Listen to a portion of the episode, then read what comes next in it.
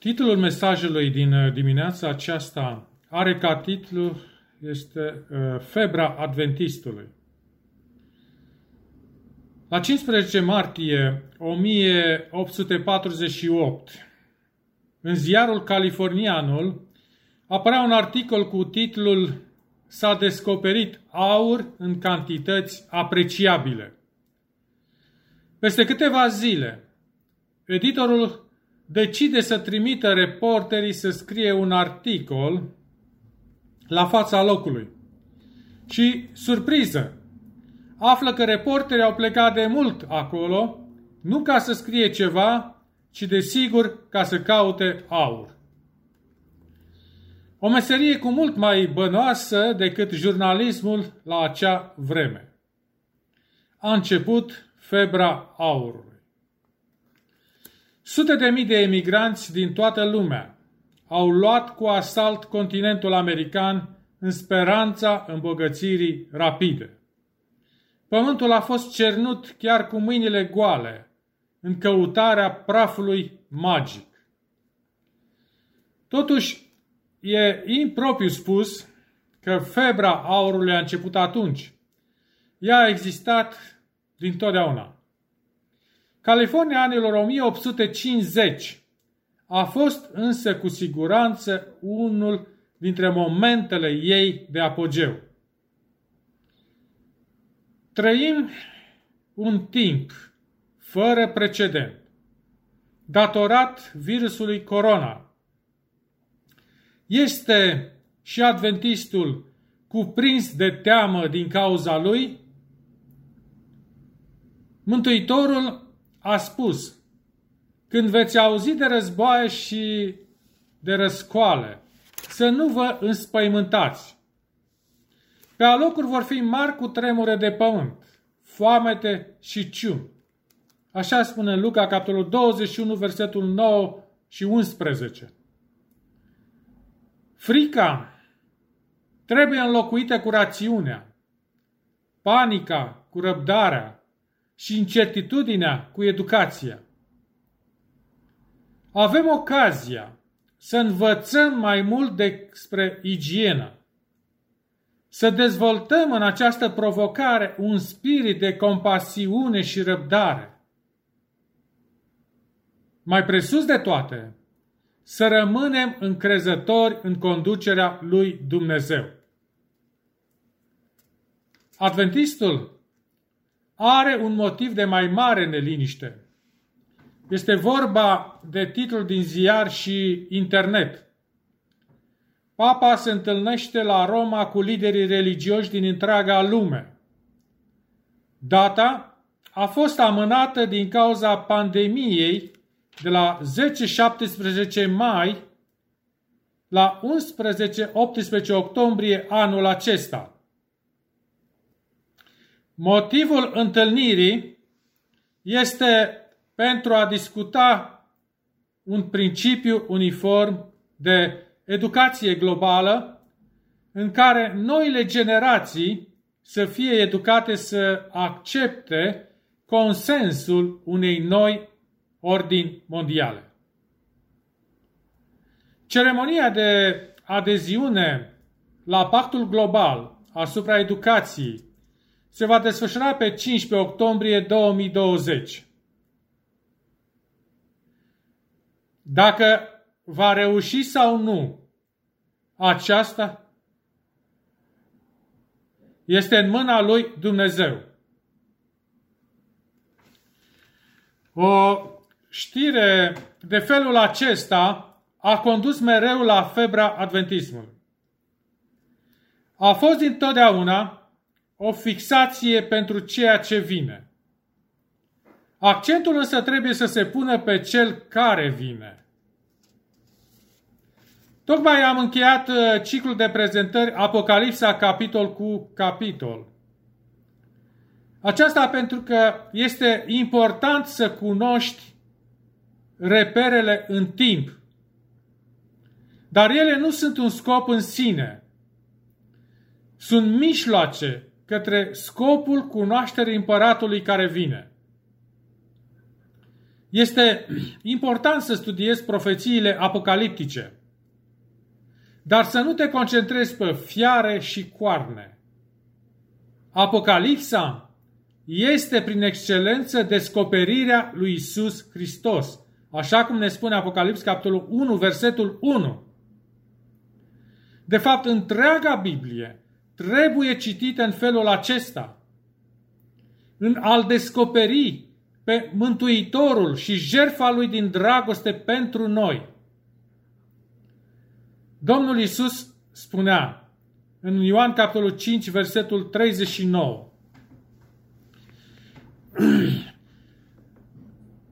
Scripturile mărturisesc despre mine. Unii doresc să audă doar predici despre sfârșitul timpului. Pastorul însă trebuie să fie echilibrat și să predice subiecte diferite. De unde știm aceasta? De la predicatorul model Domnul Hristos. Mântuitorul a predicat despre caritate. Milostenia ta să fie făcută în ascuns și Tatăl tău care vede în ascuns îți va răsplăti. A predicat despre rugăciune. Cereți și vi se va da. A vorbit despre lucrare. Rugați pe Domnul secerișului să scoată lucrători la secerișul său. A avertizat împotriva iubirii de bani. Mai lesne este să treacă o cămilă prin urechea acului decât să intre un bogat în împărăția lui Dumnezeu. A avertizat împotriva fățărniciei. Mai întâi de toate, păziți-vă de aluatul fariseilor care este fățărnicia. A predicat despre isprăvnicie sau management. Polul tău a mai adus 5 poli. A vorbit despre etica socială. Cine vrea să fie mare între voi, să fie slujitorul tuturor. În predica de pe munte ne-a arătat care este etica împărăției cerurilor. A vorbit foarte mult despre împărăția cerurilor. A avut doar o predică despre semnele sfârșitului și aceasta la cerere. În Matei, capitolul 24, cu versetul 3. Când ucenicii lui i-au zis, spune-ne când se vor întâmpla aceste lucruri și care va fi semnul venirii tale și al sfârșitului veacului acestuia. Obsesia cu privire la evenimentele sfârșitului duce la teamă. Dar focalizarea pe Domnul care este deasupra evenimentelor conduce la încredere. Domnul Iisus va reveni pe norii cerului așa cum a spus. Însă nu-ți va fi de niciun folos dacă n-a venit mai întâi în inima ta. Mântuitorul spune în Proverbe, capitolul 23, versetul 26. Fiule, dă-mi inima ta și să găsească plăcere ochii tăi în căile mele. Dacă Domnul Iisus nu locuiește în tine, poți avea o surpriză la revenirea Lui. În Matei, capitolul 25, versetul 12 spune, adevărat vă spun că nu vă cunosc. Desigur că El cunoaște toate lucrurile. Atunci, de ce spune? Nu vă cunosc.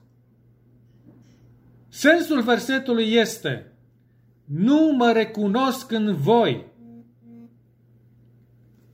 Ați avut ocazia să faceți bine și n-ați făcut. N-ați plâns cu cei ce plâng. N-ați primit pe străin. Ați făcut părtinire între fratele cu o haină strălucitoare și un sărac îmbrăcat prost. Ați lăsat o prietenie să moară.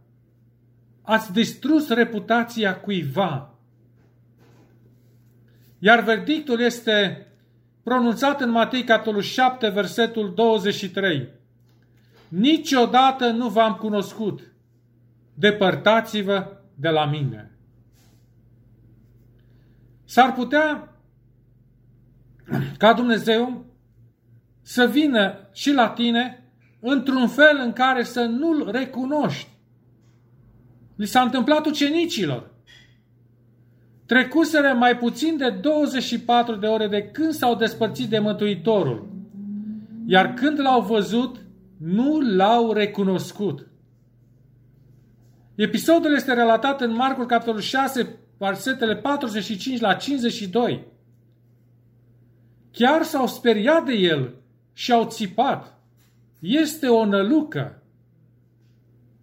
De unde ar fi luat expresia aceasta? Probabil că de la faraon, căci el a spus să se dea mult de lucru oamenilor acestea ca să nu mai umble după năluci. În Exodul, capitolul 5, versetul 9. Năluca, conform dicționarului, înseamnă o ființă fantastică, imaginare, o arătare, o fantomă, vedenie, nălucire. Dar să analizăm pasajul. Ucenicii nu voiau să plece cu corabia. Deși marea era calmă la acel moment. Marcu, capitolul 6, versetul 45. Spune că Iisus a silit pe ucenicii săi să intre în corabie și să treacă înaintea lui de cealaltă parte spre Betsaida. În timpul acesta, el avea să dea drumul norodului. O primă problemă se ridică. Constrânge Dumnezeu pe oameni? Și dacă da, de ce? Și cum? Ellen White scria în cartea Hristos, Lumina Lumii. Tocmai avusese loc minunea înmulțirii pâinilor. În entuziasmul lor, oamenii sunt gata să-l încoroneze ca împărat. Urmarea încercării de a-l pune pe tron ar fi violența și răscoala, iar lucrarea împărăției spirituale ar fi împiedicată. Fără întârziere, mișcarea trebuie oprită. Chemându-i pe ucenici, Iisus le spune să ia corabia și să plece de îndată la Capernaum, în timp ce el va da drumul noroadelor. De multă vreme, ucenicii nădăjduiseră într-o mișcare a mulțimii care să-l așeze pe Iisus pe tron. Ei nu puteau suporta gândul că tot acest entuziasm urma să se irosească în van. Au protestat împotriva acestei hotărâri. Iată deci motivul pentru care Mântuitorul i-a constrâns pe ucenici să plece. Și cum a făcut-o? Prin cuvânt.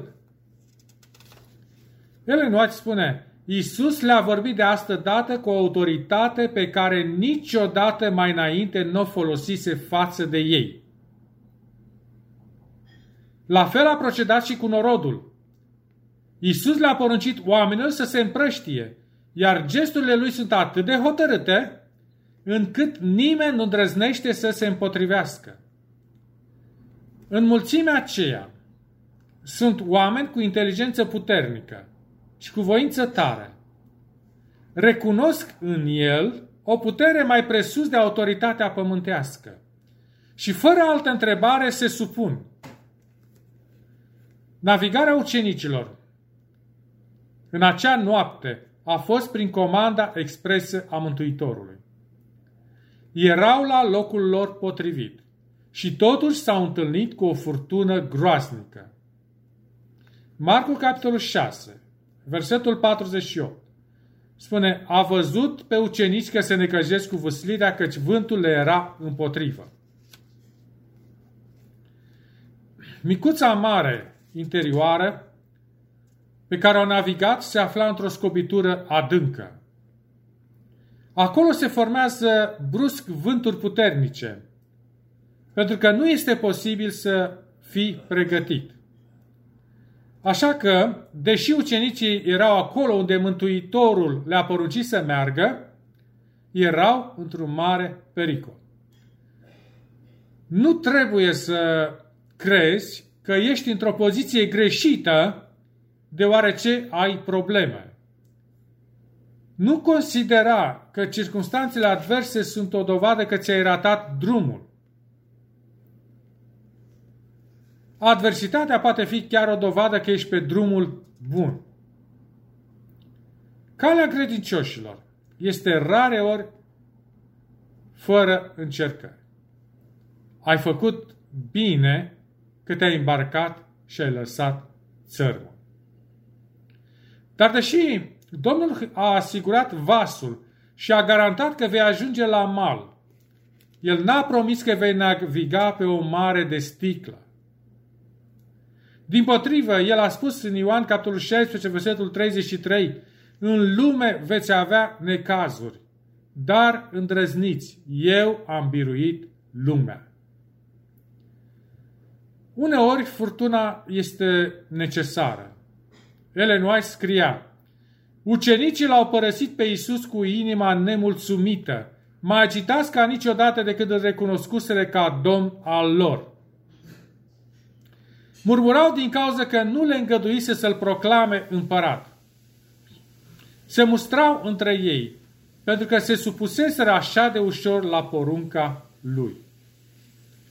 Necredința punea stăpânire pe mintea și inima lor. Dar Domnul le-a dat altceva pentru a le ocupa mintea și pentru a le mișca sufletele.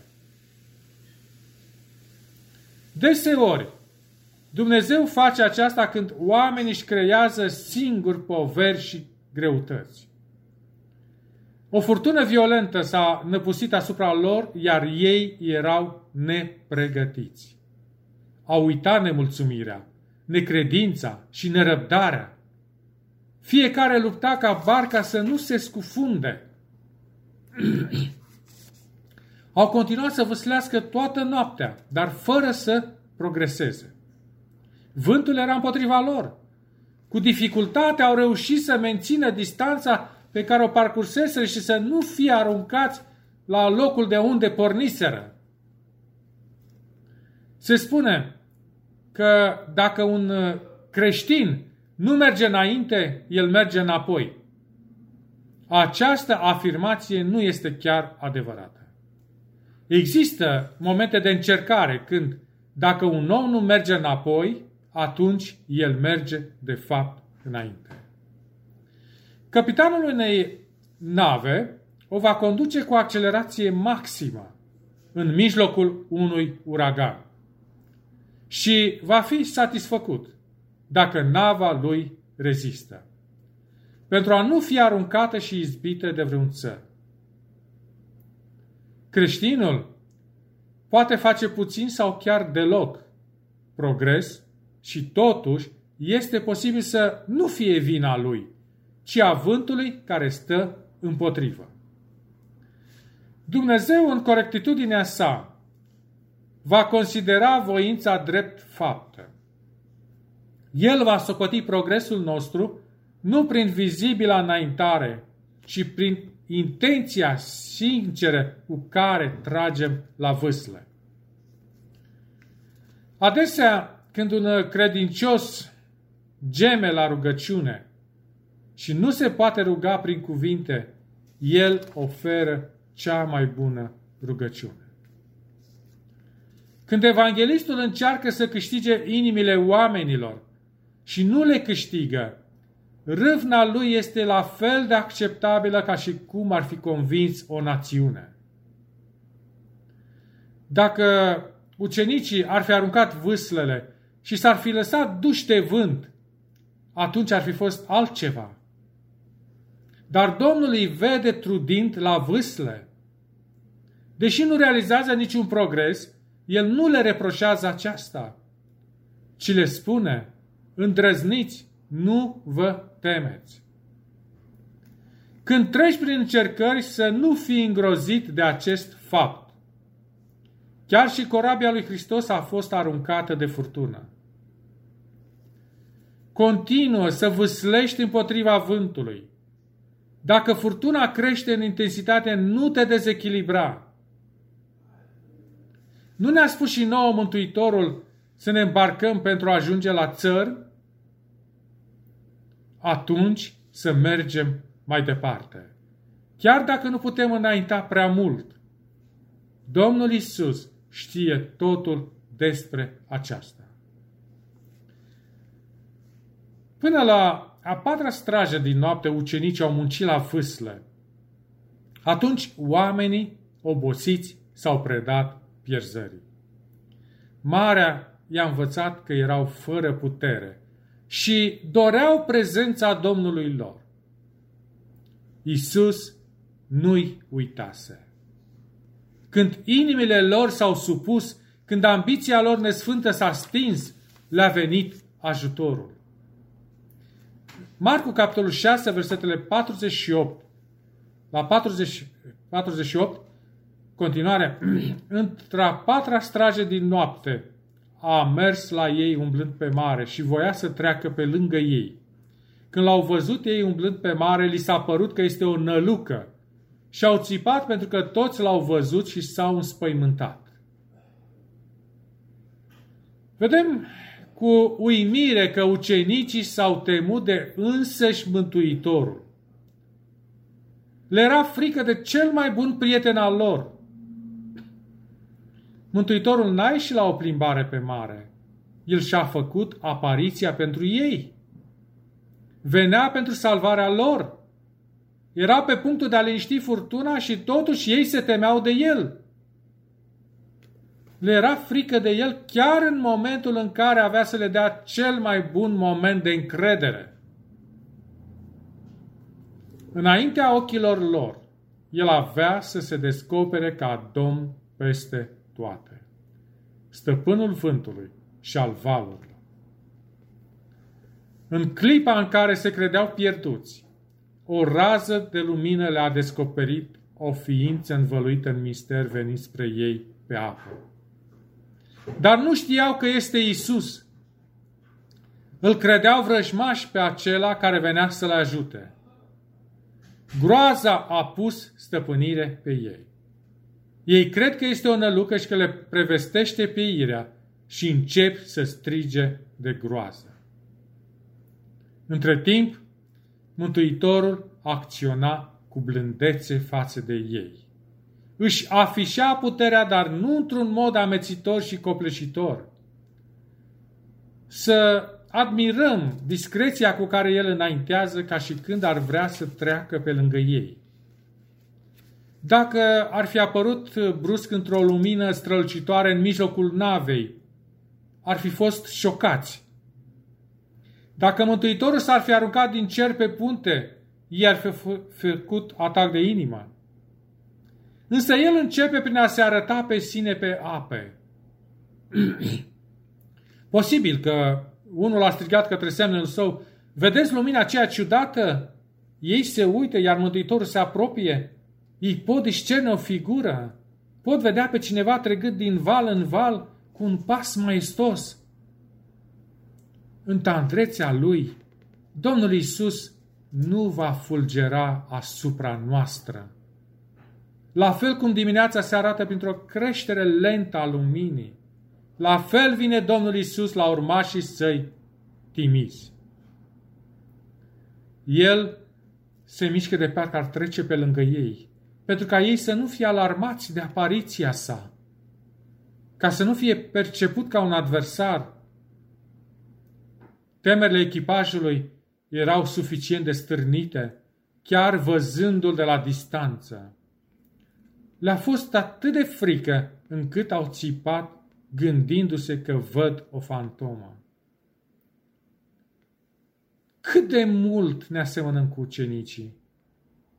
Ne este frică de Domnul Iisus, chiar când își revelează puterea de a ne ajuta?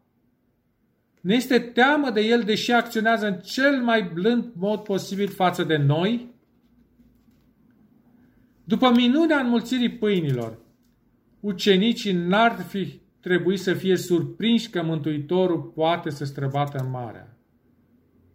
A umbla pe ape înseamnă a suspenda o lege, dar a face pâini și pești înseamnă a exercita puterea creației, pe care o are doar Dumnezeu. S-au înspăimântat din cauza contactului cu supranaturalul. Poate spui: dacă aș fi fost acolo, nu mi-ar fi fost frică de Iisus și eu n-aș fi strigat. Nu știi ce spui. Este nevoie de foarte puțin din supranatural pentru a-l face pe om să cadă jos, indiferent cine este el. La ultima cină, Ioan și-a pus capul pe pieptul Domnului Iisus. Totuși, când l-a văzut pe Mântuitorul glorificat, n-a putut suporta imaginea și a căzut la pământ. Așa ne spune Apocalipsa, capitolul 1, versetul 17. Când l-am văzut, am căzut la picioarele lui ca mort. Mântuitorul l-a atins și i-a spus, nu te teme. Supranaturalul este locul de naștere al fricii. Imaginația exagerează și conștiința șoptește că rele mari vor urma. Ucenicii îl recunosc și îi cer ajutorul. Domnul se întoarce. Glasul lui le potolește teama. În Marcu, capitolul 6, versetul 50 spune, îndrăzniți, eu sunt, nu vă temeți. La fel a făcut-o și după înviere, când s-a arătat ucenicilor. Luca, capitolul 24, versetele 36 la 39. Iisus a stat în mijlocul lor și le-a zis, pace vouă! Plini de frică și de spaimă, ei credeau că văd un duh. Dar el le-a zis, pentru ce sunteți tulburați? Uitați-vă la mâinile și picioarele mele. Eu sunt, pipăiți-mă și vedeți. Un duh n-are nici carne, nici oase, cum vedeți că am eu. Iisus i-a asigurat că era cu adevărat el însuși. Nu priveau o nălucă, se uitau la Hristos însuși. Fii sigur de realitatea lui Hristos și ai încredere în El. Este ușor să folosești numele lui Iisus, dar nu este atât de ușor să te încrezi în El. Cunoașterea Lui este o adevărată consolidare în furtună. Când Domnul Iisus l-a întâlnit pe Pavel pe drumul spre Damaschi, i-a spus, eu sunt Iisus pe care îl prigonești.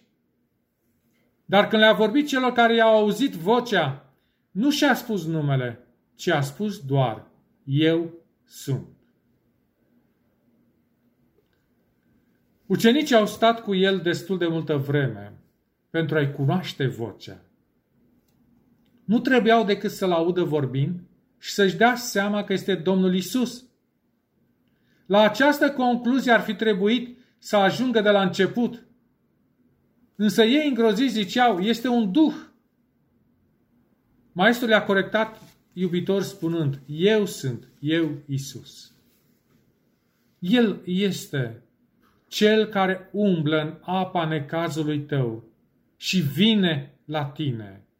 Iisus, Fiul lui Dumnezeu, Alfa și Omega, conducătorul bisericii. Când Iisus le-a spus, eu sunt, celor care au venit să-l aresteze în Getseman, aceștia au căzut și s-au tras înapoi.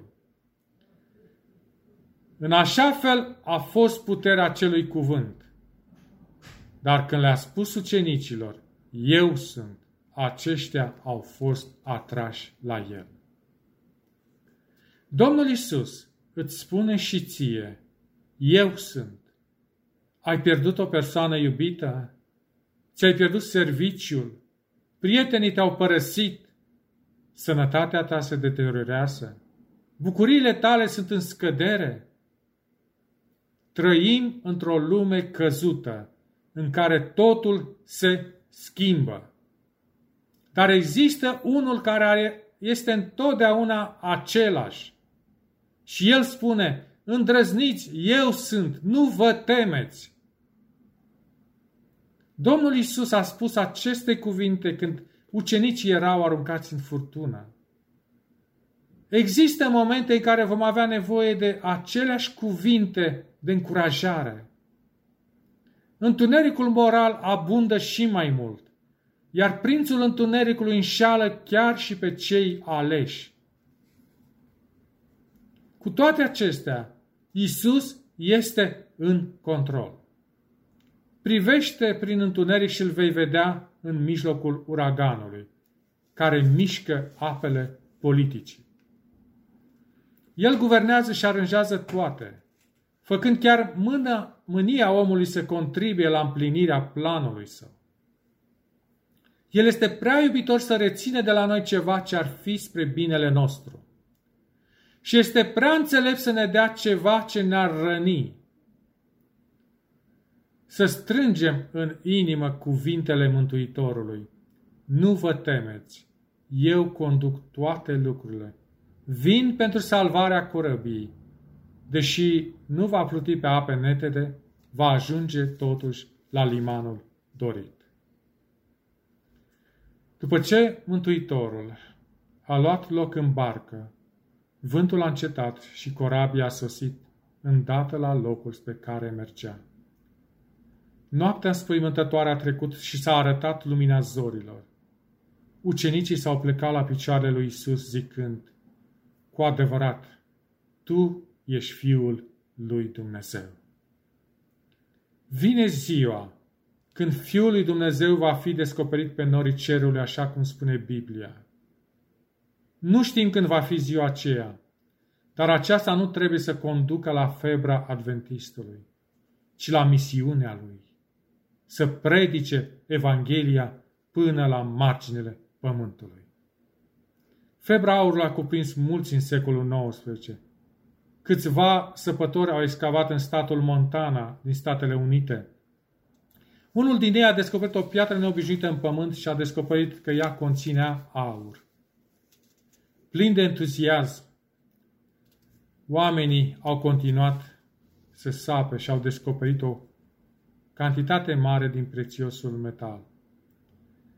Extaziații au exclamat, acum suntem bogați. S-au întors în oraș pentru a depozita comoara lor. S-au înțeles să nu spune nimănui despre descoperirea lor și să plece din nou în căutarea aurului. Însă oamenii au observat ceva neobișnuit și au început să-i urmărească. Le-a spus, ați găsit aur? Cine v-a spus? Au întrebat ei uimiți. Nimeni, dar putem să ne dăm seama după expresia de pe fețele voastre. Este de înțeles de ce oamenii care au descoperit aur n-au vrut să spună nimănui despre descoperirea lor. Noi l-am găsit pe Domnul Iisus, mărgăritarul de mare preț. Am găsit în El iertare pentru păcate. Am găsit pace și bucurie. Cum putem ține această bucurie doar pentru noi? Matei, capitolul 5, versetul 15 spune, oamenii nu aprind lumina ca să o pună sub obroc, ci o pun în sfeșnic și luminează tuturor celor din casă. Chesterton, scriitor și jurnalist britanic, spunea cu referire la omenire, suntem cu toți în aceeași barcă pe o mare furtunoasă și ne datorăm unul altuia loialitate teribilă. Biserica nu poate și nu trebuie să se considere în afara acestei lumi. Lumea aceasta ne este cămin, chiar dacă numai temporar. Lumea de afară este aproapele nostru. Să le spunem că revine un prieten mult așteptat. O familie a mers să viziteze peștera Carlsbad. În programul vizitei era inclus și un punct în care ghidul stingea toate sursele de lumină. Aceasta pentru că vizitatorii să aibă experiența beznei absolute. Băiețelul familiei s-a speriat și a început să plângă. Surioara lui a încercat să-l liniștească. I-a spus, nu mai plânge și nu-ți mai face griji. E cineva aici care știe să aprindă luminile. Mântuitorul știe să aprindă lumina în întunericul tău. Ce mare va fi încântarea ta când îl vei auzi spunând, eu sunt, nu-ți fie frică. Amin.